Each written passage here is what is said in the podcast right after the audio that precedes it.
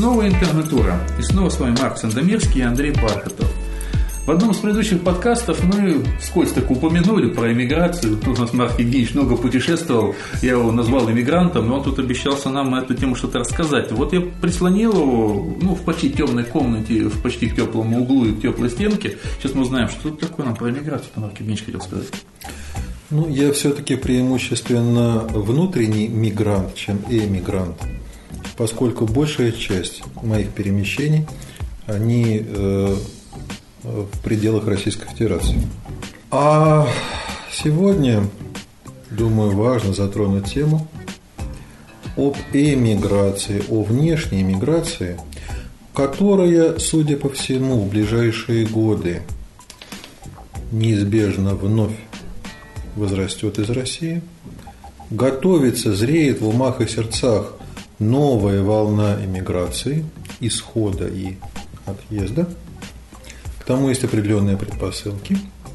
И эта тема также неразрывно связана с интернетом, угу. к чему мы с вами придем. Интернет-иммиграция. А, ну, интернет-иммиграция это, это наподобие какой-то внеш... внутренней, простите, иммиграции, как это было в советские времена. Понятие внутренней иммиграции означало, человек закрывается внешне для общества. То, что он действительно думает, его истинная жизнь, в которой он живет, внутри себя только для ограниченного круга близких людей. Да. Эмигрировать из страны, находя, продолжая в ней оставаться. Эмигрировать в книги, в песни? Можно эмигрировать в интернет, это один из удобных да. способов, да. Но сегодня я хочу обсудить результаты э, очередных исследований общественного мнения, которые показали, в разных регионах России не менее 10% взрослых людей заявляют о серьезном намерении уехать, как только у них появится возможность.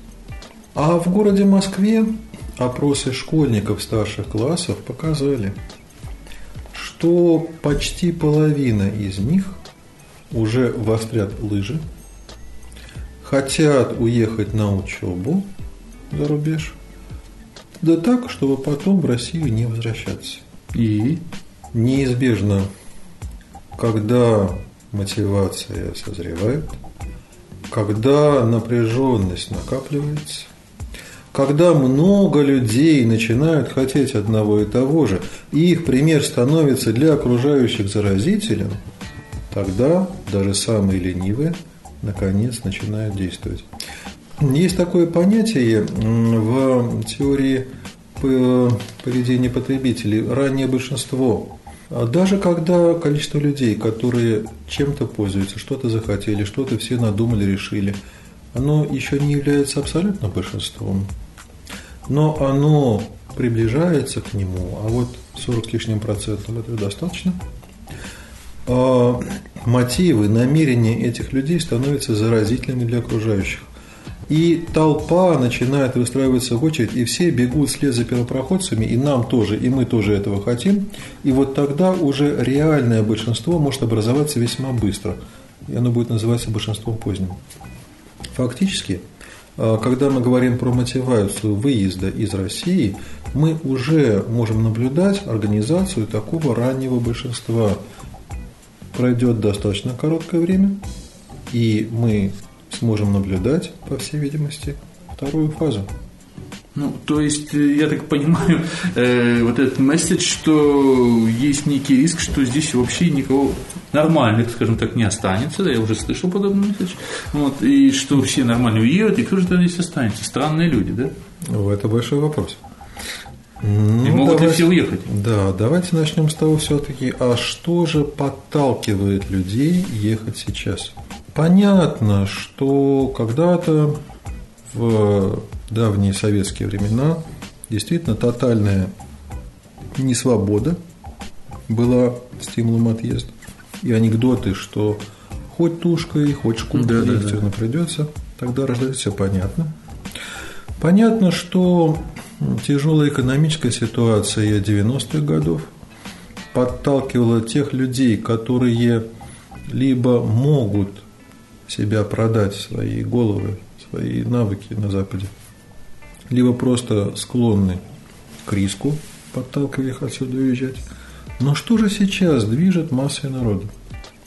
Масса народа, думаю, движут иллюзии, на мой взгляд. Это всегда так, конечно, Андрей. Вопрос в том, какие именно иллюзии движут людьми сейчас. И первое связано с тем, что много факторов, которые выталкивает людей из страны. Это само собой, но это точно так же, как э, мы в одном из подкастов говорили о рулетке, точнее о э, каких-то вот этих играх финансовых да. и так далее, о кредитах. То есть не маленечко плохой расчет завтрашнего дня, неумение играть в шахматы. Конечно. То есть э, элементарно в надежде, что вот здесь так все фигово, здесь не дают чего-то якобы сказать, здесь не дают заниматься бизнесом, реально не дают заниматься средним и малым бизнесом. Вот здесь кругом все плохо, нет милиции, нет врачей, вообще ничего нет, что тоже не совсем так, на мой взгляд. Э, и при этом они надеются, что приехав туда, там будет все. Скорее всего, их там все разом начнут уважать. Им тут же со всех ног побегут давать возможность заниматься бизнесом и так далее и тому подобное. Ой, Я да называю это иллюзией. Ой, да что вы такое говорите, Андрей? Разве деятельность мелкого банкира в Москве идет какое-то сравнение с работой таксиста в Нью-Йорке? Однозначно, да? да. Конечно, таксиста в Нью-Йорке работать окажется лучше для многих наших предпринимателей. Но если отойти от иронии, понятно, что, э, во-первых, утрата привлекательности жизни в России сегодня во многом связана с невостребованностью представителей интеллектуальных и творческих профессий – да, и вот с такой, можно сказать, деградацией научно-производственной творческой С этим я полностью согласен, об этом я очень много говорю, и меня как раз очень сильно раздражают эти крики про шальные 90-е, в которых, тем не менее, любой человек мог как-то самореализоваться, кем бы он, черт возьми, не был. Любой пацан мог запросто, в принципе, открыть небольшое малое предприятие и худо-бедно что-то делать, звукозапись какую-то, музыканты могли существовать. Сейчас довольно-таки сложно.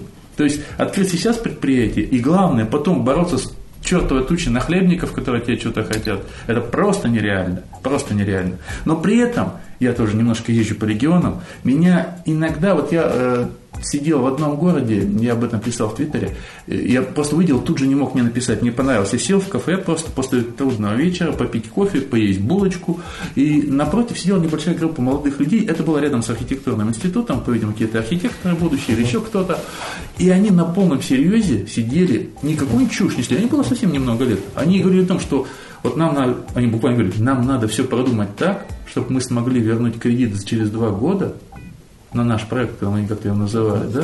То есть вот меня настолько это порадовало, все совершенно молодые люди, которые говорят не о какой-то фигне, не о дуре, не просто прихохатывают. Нет, они прихохатывали при этом тоже нормально. То есть они нормальные молодые люди, не какие-то вот эти вот знаки. Да? Вот. Но они на полном серьезе обсуждали какой-то проект, как они хотят оплатить, и то, что, черт возьми, им нужен срок, чтобы вернуть кредит, который он собирается взять. Вот поэтому мне как-то вот эти вот люди ближе, может быть. Вот, их мало. Их явно мало. И вы знаете, вот кроме людей творческих, кроме людей ну, там, программистов, научных работников, которые что-то собой реально представляют, вообще увеличилось количество людей, которых достала нынешняя атмосфера жизни Согласен. здесь. И достала она в первую очередь своей скрытой нестабильностью. И многие люди просто-напросто едут, даже не имея каких-то отчетливых перспектив. А, согласны работать уборщиками, заправщиками на бензоколонке, заниматься низкоквалифицированным трудом, лишь бы там жить спокойно, там, где правовое общество, где нет разгула преступности, а все ждут, что он вот-вот у нас усилится. И э, многих сильно заботит грядущий передел собственности в России. Небольшая ремарка. На самом деле я могу провести здесь полную параллель. Вот так как мы сидим в Москве, а в Москве есть одна большая фишка – гастарбайтеры. Uh-huh. Еще другое волшебное слово – таджики. Uh-huh. Вот э, люди, о которых вы сейчас говорите, собираются стать где-нибудь, не знаю, в Германии, э, не знаю, там еще во Франции, еще где-нибудь таджиками. Тихими гастарбайтерами. Таджиками. Но проблема в том, что вот этот самый грядущий передел собственности, который мыслится, конечно же, революционным путем, отнять и поделить, он э, страшит не тех людей, чью собственность будут делить, Они в конце концов уже себе заготовили э, запасные аэродромы и запасные полигоны в Швейцарии и на Спокойном да. Западе. А боится это средний класс и да. даже не нижние слои, Нижний. потому что все боятся революции, потому что как только происходит революция, все ожидают массовых беспорядков, кровопролития и всяческих безобразий. Не только. Опять ремарка, потому что так как я, ну, у меня очень много, я сам много был за границей, да. вот, не как турист, именно по работе, и у меня много там знакомых, и ко мне периодически люди с вопросами разными обращаются, и вот просто я хотел почему привести пример в данном случае угу. к сказанному. Есть у меня один хороший знакомый, да. вот, он, ну, советский пенсионер, художник, будем да. так говорить, совершенно такой человек, который никогда и не мыслил о том, что он не был ни за границей, не собирался он ко мне недавно обратился с вопросом, слушай, вот как, как ты можешь там подсказать что-то, вот в Чехии хочу. Вот, я говорю, что такое? Он говорит, ну, говорит, вот недавно там ходил, там в ТЭК продлевал, еще что-то такое, знаешь, слушай, говорит, надоело. Вот человек, который вот вообще никак да. не думал, ему довольно-таки много лет. Ну, да. как много лет, средне много лет, да. Не пацан далеко, не 20-летний студент. То есть у него перспективы никакой нет, только вот все продать, это одна категория. Вторая категория, очень модная да. в Москве, не знаю по регионам, но очень модная в Москве, это когда относительно одинокие пенсионеры или там парочка, у них есть, предположим, двухкомнатная квартира, они пилят ее пополам, где-нибудь в Подмосковье берут однокомнатную квартиру, а на вторую половину покупают себе недорогой домик в Болгарии. Болгария оптима, оптимальная для наших пенсионеров э, да. страна, потому что там есть возможность за, за счет пенсиями с России. Да. Вот. Они уезжают, эту квартиру здесь сдают, получают к своей пенсии еще одну пенсию, и довольно-таки неплохо себя там чувствуют. И видели они все, что здесь происходит. С одной стороны, они не эмигрируют при этом, вот. У них остается российский паспорт, они просто живут в своей квартире, как на даче. Ну, одно только но, им приходится раз в полгода возвращаться. Само да. собой. Ну, нет, возвращаться не обязательно, в некоторых странах достаточно посольство прийти и подать документы, консульство. Да. Вот это мне другая история уже. И э, вы знаете, даже вот это э, такое тревожное ожидание якобы грядущей революции, много уже шуток породило. Одной из свежих я недавно услышал – что э, есть такие люди, крысияне. Господи, это что такое? А они, как крысы, бегут с тонущего корабля. А, вот что. Да. Понятно. Мы тонем. Мы ждем, что наш корабль начнет тонуть. И наиболее тревожные уже начинают спасаться бегством. Но этим дело не заканчивается. Вообще говоря, для любого здравомыслящего человека сегодня жизнь в России трудна своей неопределенностью. Никто из нас, за исключением э, маленькой группы, сидящей за высокими кирпичными стенами красного цвета, не знает, что будет со всей страной в ближайшем времени. Ну, боюсь, они тоже не. Боюсь, они тоже не знают. Ну, у них, по крайней мере, есть, есть в руках план. реальные цифры, да. да. Есть план. А то, что они озвучивают публике, э, массам, оно совершенно неопределенное и туманное, будущее туманно. Ладно, есть несколько путей, озвученных разными группами философов, будем так говорить, и все они не очень радостные. Так ведь дело в том, что вот уже с точки зрения психологии, сама неопределенность будущего для человека это тягостна, да. это большой стресс. Лучше знать, что будет плохо, но точно знать, как именно это будет происходить. Ну, есть же, послушай, что ожидание беды хуже самой беды. Конечно же. И под прессом, давящим этой неопределенности, многие люди хотят отсюда уехать. А следующий неприятный момент, что во многих областях жизни э, все меняется довольно быстро, опять же, непредсказуемым образом, непонятно как. Многие люди не могут привыкнуть приспособиться к этим изменениям. А мы опять вступаем в эпоху черной дельты Найшуля. О, Господи. Да. Народ не поймет, что это такое. Конечно же. Говоря простым языком, а, Найшуль – это известный исследователь, который сформулировал очень простую на самом деле вещь. А дело в том, что когда жизнь в стране быстро меняется, многие люди не успевают к этому приспособиться, мешают предрассудки, стереотипы и так далее. И когда скорость изменений, происходящих в обществе, превышает ту, к которой люди могут привыкнуть, вот эта черная дельта, да, возникают всяческие проблемы. И опять же беспорядки, хаос и безобразие. Беспредел, ладно, мы привыкли жить в... Ну, смотря в какой степени. Да, а вот безобразие, понимаете. Одно, когда тебя да. обсчитывают, другое тебя когда лупят прямо в подъезде по морде. Да. А одно является просто следствием другого. Ну, третий фактор, который подталкивает людей к отъезду, и, э, нельзя сказать, что это вот плохо, это в чем-то даже хорошо. Все-таки прогресс тихонечку, потихонечку, волны прогресса докатываются до нашей страны, и среди россиян появляется потихонечку все больше глобалов. Ого, это что такое? Кто такие глобалы? Это не ругательство. Это, не в, некотором, это в некотором смысле меньшинство, но не сексуальное. Жалко. А это мобильно-миграционное меньшинство. Давайте посмотрим правде в глаза. Из тех людей, которые пока еще живут в России, не все из них живут даже в 2012 году. Ну, это обычно где живут в 30 годах. Не все живут в 21 веке. Многие, десятки миллионов, так еще застряли в 20-м. Ну, где-нибудь так, 80-е годы. Ну, я думаю, раньше. Может Существенно быть, раньше. раньше да. Есть и раньше, конечно же. И вот те, которые живут в прошлом, в 20 веке, так называемые локалы, они э, не мыслят, как это можно покинуть насиженные места и поехать куда-то за 3-9 земель, там, где живут неведомые люди с песями головами. Знаете, они привыкли жить на обочине цивилизации, да, антиподы, которые да. они как привыкли жить на обочине цивилизации и пользоваться туалетом типа сортир. Понимаете? Они боятся чего-то нового. И поэтому не едут, остаются прикованными к родным местам. А те люди, которых меньшинство, опять надо признать, э, глобалы, не обязательно намного преуспевшие финансово, но просто более мобильные, значит, они пользуются техно, благами технологического прогресса, они э, живут в интернете, собственно, наши слушатели к относятся в основном. А есть ли деление Это... на возрастные категории в данном случае? Ну, конечно же, большая часть э, глобалов, то есть активных мигромобильных людей – это молодежь, но есть и люди достаточно зрелых, лет вполне, э, многое зависит от…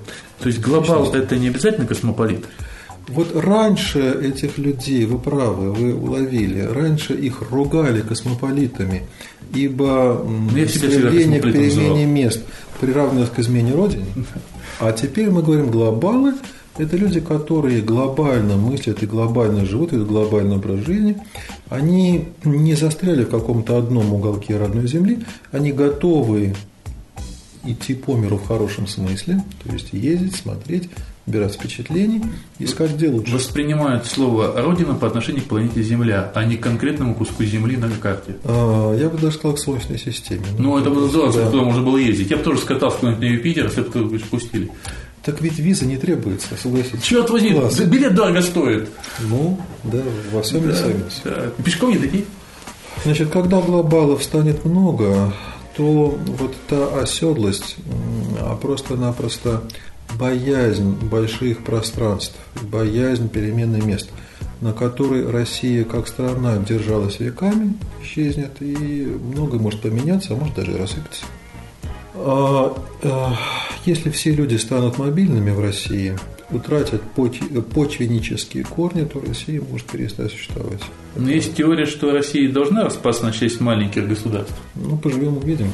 Все же таки не хотелось бы, но кто знает. А это уж как получится.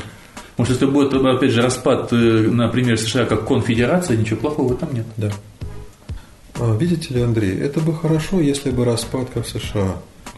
Но у нас любой распад сопровождается распилом. Ну, там тоже было не все приятно. Вот э, когда Россия, если начнет делиться на э, вотчины, княжества и прочие островки и клочки, какой будет глобальный распил? Вы можете ну, такой же, какой был в свое время, когда разделили на Украину, Белоруссию и Россию. Больше. больше. Ну, наверное. Да, но все это были факторы, которые выталкивают людей из России. А что же их притягивает туда, за моря и за океаны, где жизнь, как известно, сладкая, где текут молочные реки в кисельных берегах, да. А первое, о чем точно нужно сказать, что в последние годы а, заметно возрастает интенсивность люкримакса. Господи, опять матершинное слово. Что же Слово такое? это не ругательное. Термин придуман одним из российских мыслителей живущих, насколько я понимаю, в Америке нынче, да. А, Люк Макс, цитирую, это тяга к настоящему и отрицание собственной жизни как неподлинной. Чем сильнее вера в недоступную подлинность чего-то другого, тем чаще явления собственного мира признаются пустыми. Проще говоря, все заморское, заграничное для нас снова, как совковые времена, это классно, замечательно, а все, что наше, родное, кондовое, э, лапотно-сермяжное, это все тфу. То есть, опять же, вспоминаются знаменитые вот эти вот американисты, да, то есть, время там по поводу джинсов, жвачки и так далее, поклонение определенной музыке. Ну, я в данном случае говорю не о пропаганде, а на самом деле люди, которые бездумно. Просто в принципе хорошо. Не, да. И попробуй их объяснять, чем конкретно тебе нравится вот эта музыка или вот этот, грубо говоря, вид одежды, он вряд ли сможет. Так ведь виноват-то был э, батюшка Петр Алексеевич Романов, Петр Первый который и Вел заложил да, вот такое низко, низкопоклонство перед Западом. Временами оно усилилось, сейчас новая волна, но теперь это не только вестернизация. И даже Америку сейчас принято больше ругать, да. не хвалить, а к Европе мы уже относимся спокойно, с прохладцей. Часто это истернизация. Mm-hmm. Индия и Китай да, становятся да. модой и станут скоро меккой для паломничества. А, и ну, в конце концов, еще когда мы говорим про отъезжающую молодежь, то престижность отъезда для них связана с тем, что это исполнение и осуществление родительской мечты. Вот родители мечтали в молодости отсюда уехать, но им не удалось. Да? А вот теперь зато дети туда уедут, устроятся и пожилых своих старичков перетащат. Кстати, я действительно неоднократно сталкивался с таким восторгом поклонничеством соотношения родителей к детям, угу. что просто уже ну, несколько раз слышал такой разговор, что говорит, ребенка своего отправил учиться за границу. Куда в Англию, говорю, что ли, в Америку? И говорит, нет, в Китай. Почему? Потому что очень перспективная страна. Угу. Чтобы он там заранее учился, изучал китайский язык, угу. изучал основы этой страны, потому что будущее за Китаем. Да. Да, совершенно верно. И тогда, Андрей, мы возвращаемся к неизбежному вопросу, который вами уже и был поставлен. Что же дальше будет? Что, если эти намерения мигрировать воплотятся в реальность? Что, если мы столкнемся снова с массовым исходом? Что, если россияне пойдут по миру, уже не с протянутой рукой, но тем не менее, и если все, кто может, уедут, то вопрос не столько, кто останется, а что будет с этой страной. Не прекратит ли Россия как таковая свое существование? Думаю, нет, потому что если тоже теория по поводу того, что она будет заменяться один народ другим, в том числе восточным, о котором мы говорили, об этом очень мощно идут разговоры. Ну, согласитесь, что это будет уже не совсем та и совсем не та Россия. Ну, она и сейчас не совсем та, когда была лет 300 назад или 700, а которая была более тысячи лет назад, она совсем не та уже. И я думаю, что для того, чтобы избежать такой участи а, коллапса и превращения России в виртуальное государство, к которой мы привыкли, которой нам нравится жить, которой мы помним, по крайней мере – я думаю, что лучший способ предотвращения такой социальной беды – это профилактика. А, если Россия превратится в виртуальное государство, то есть фактически в заочное сообщество русскоязычных людей, объединенных, по сути, общей культурой и интернетом, так давайте мы заранее об этом озаботимся. Давайте мы обратимся к нашим слушателям – предложением обсудить возможность и целесообразность. Ха. Заблаговременно создание виртуальной России, в которой все мы, независимо от территориального местонахождения, будем дружно.